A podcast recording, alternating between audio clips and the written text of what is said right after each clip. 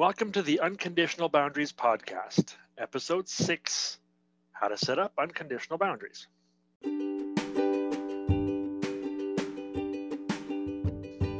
Welcome to the Unconditional Boundaries Podcast, where I show you how to use boundaries to add more love and freedom to your life.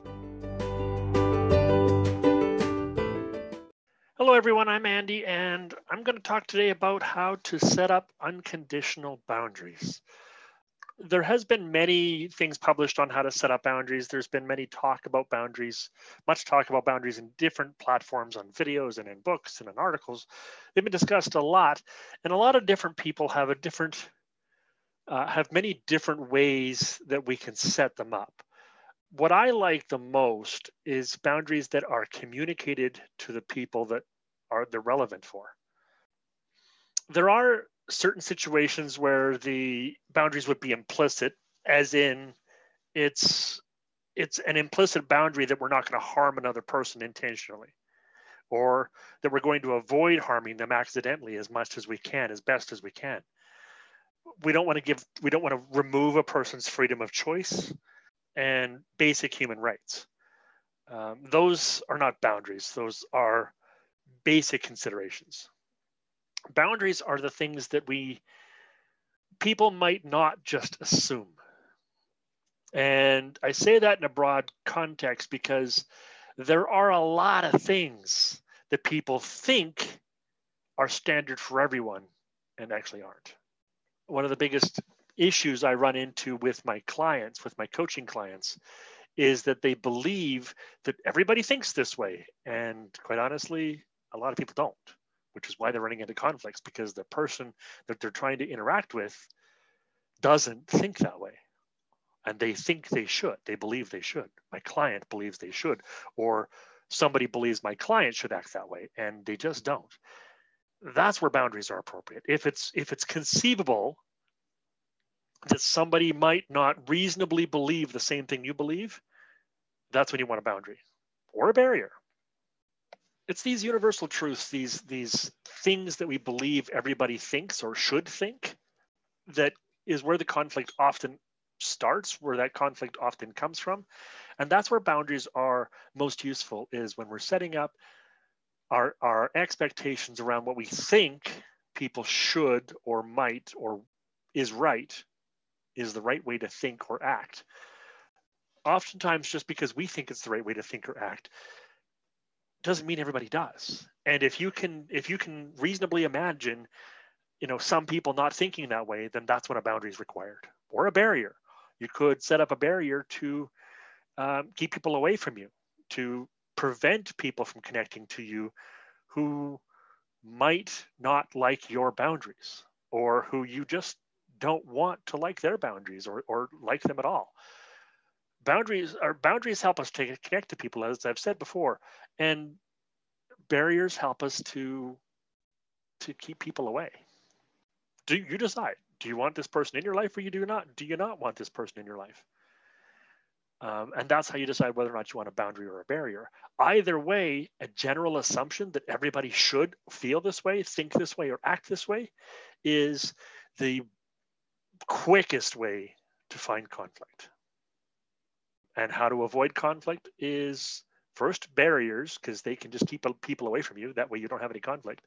I mean a hermit living, off in his uh, in the woods all by himself in the mountains all by himself. Often the reason hermits live off in the woods all by themselves is because they are trying to avoid conflict. They just don't like people.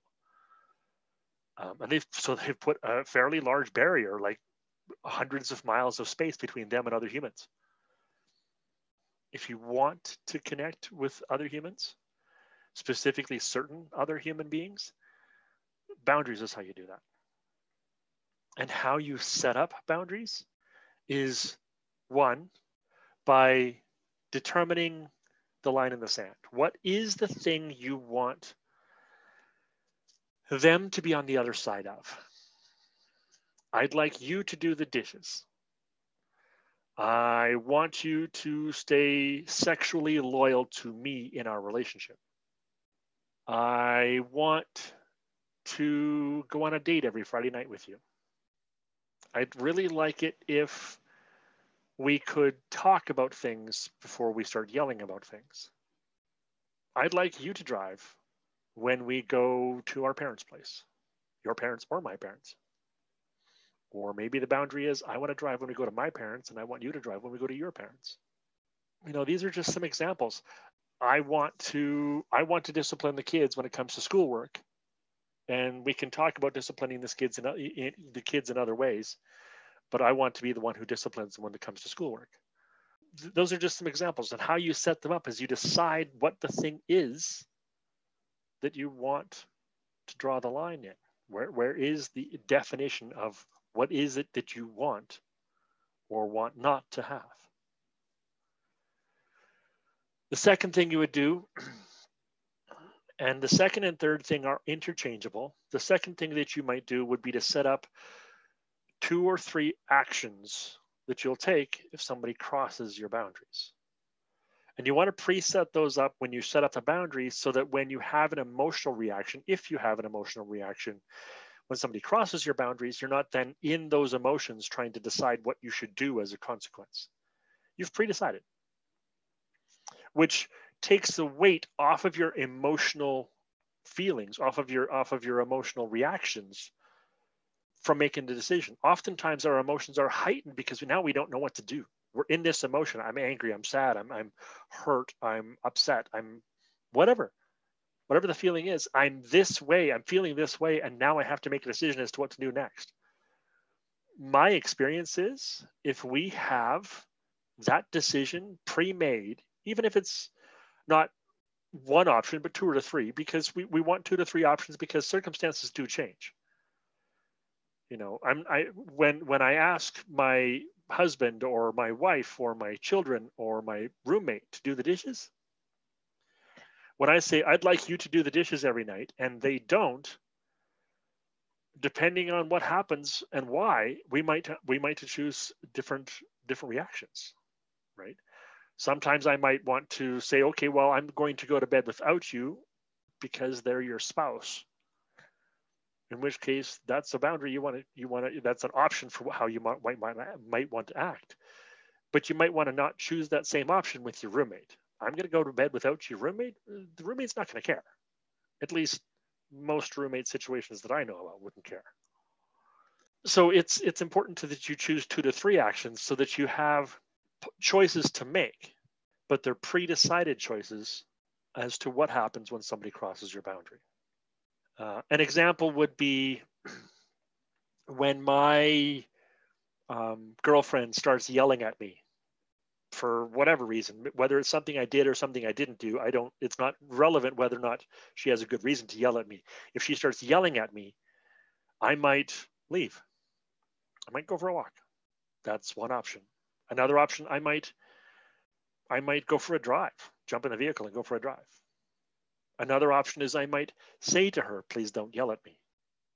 And depending on the situation, you might choose a different option if she's been yelling at you for days, you might choose to go for a drive and get away from her for a few hours, even a few days.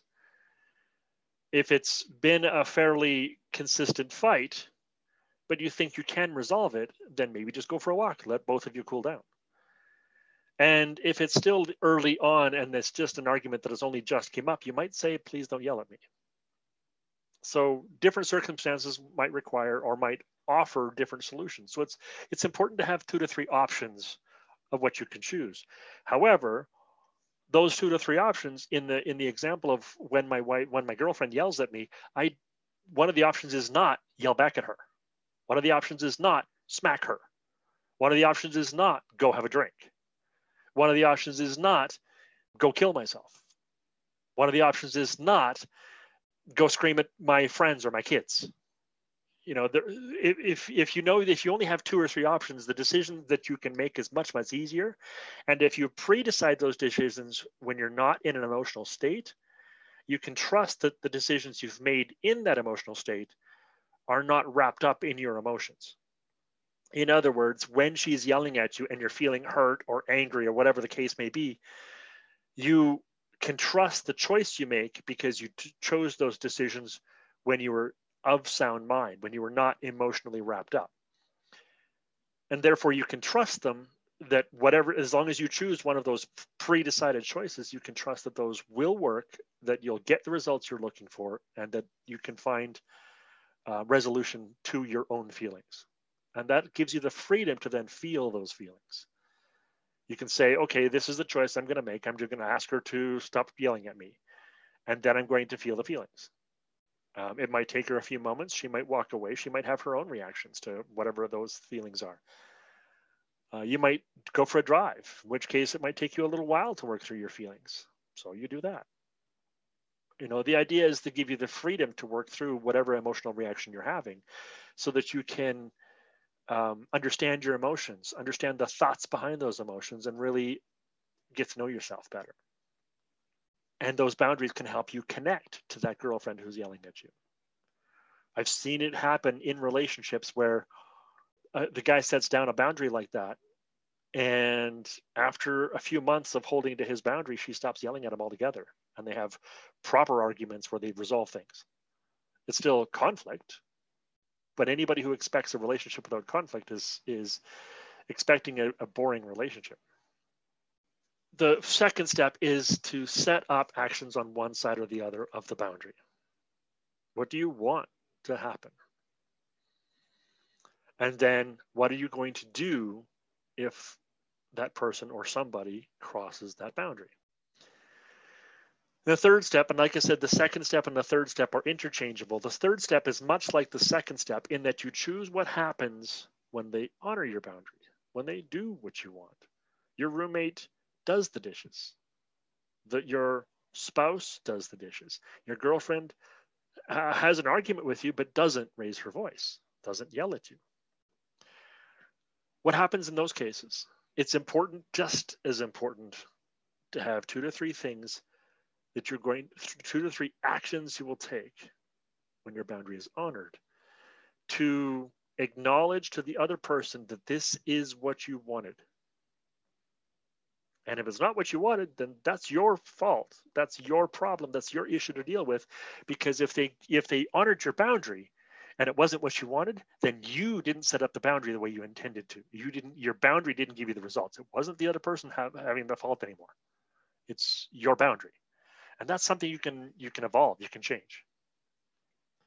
So it's important to have something on the positive side of the boundary because this is how we encourage people to give us what we want.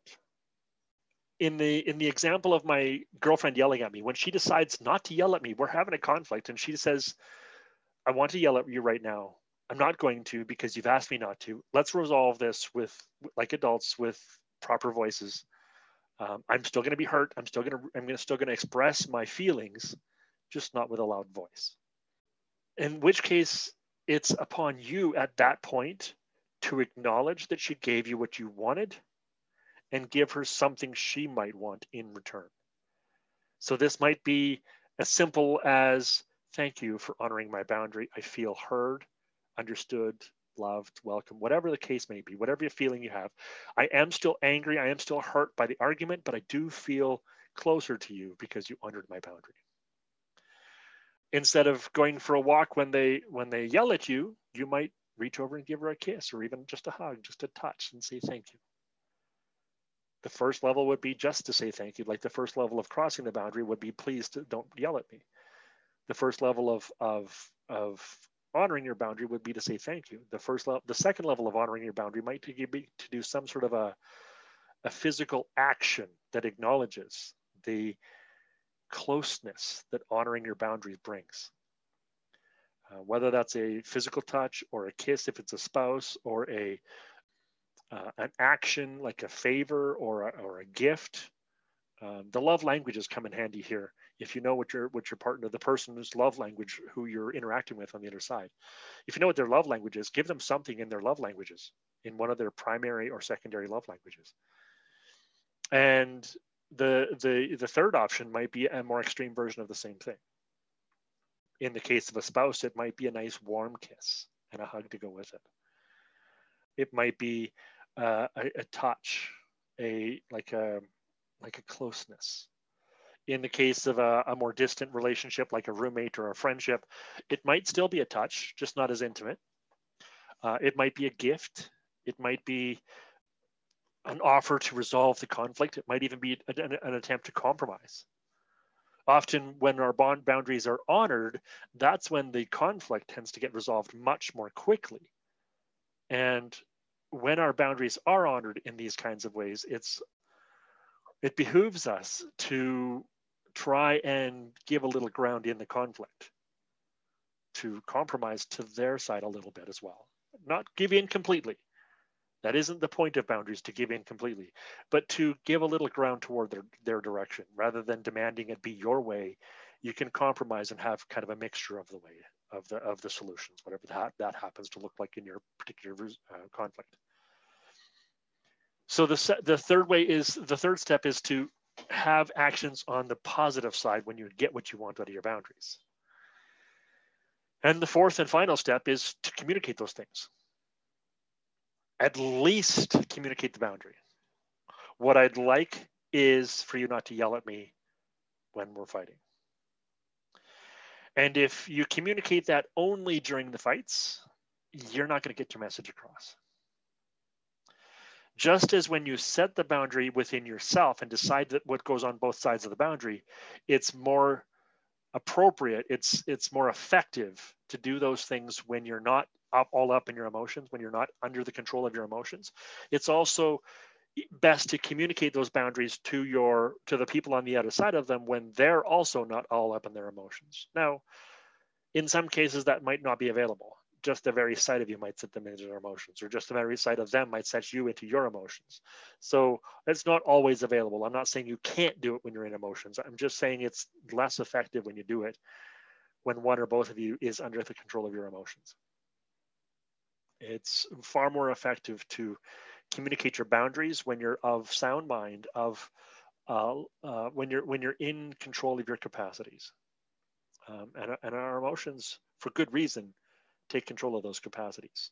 Uh, that's actually hard, part of the purpose of emotions. So that's how you set up boundaries.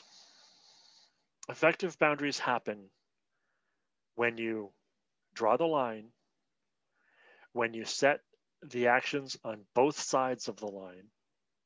And when you communicate at least the boundary and when appropriate, the intended actions. I hope that was helpful. If you have any questions, please, please feel free to contact me and, uh, and hope I can help.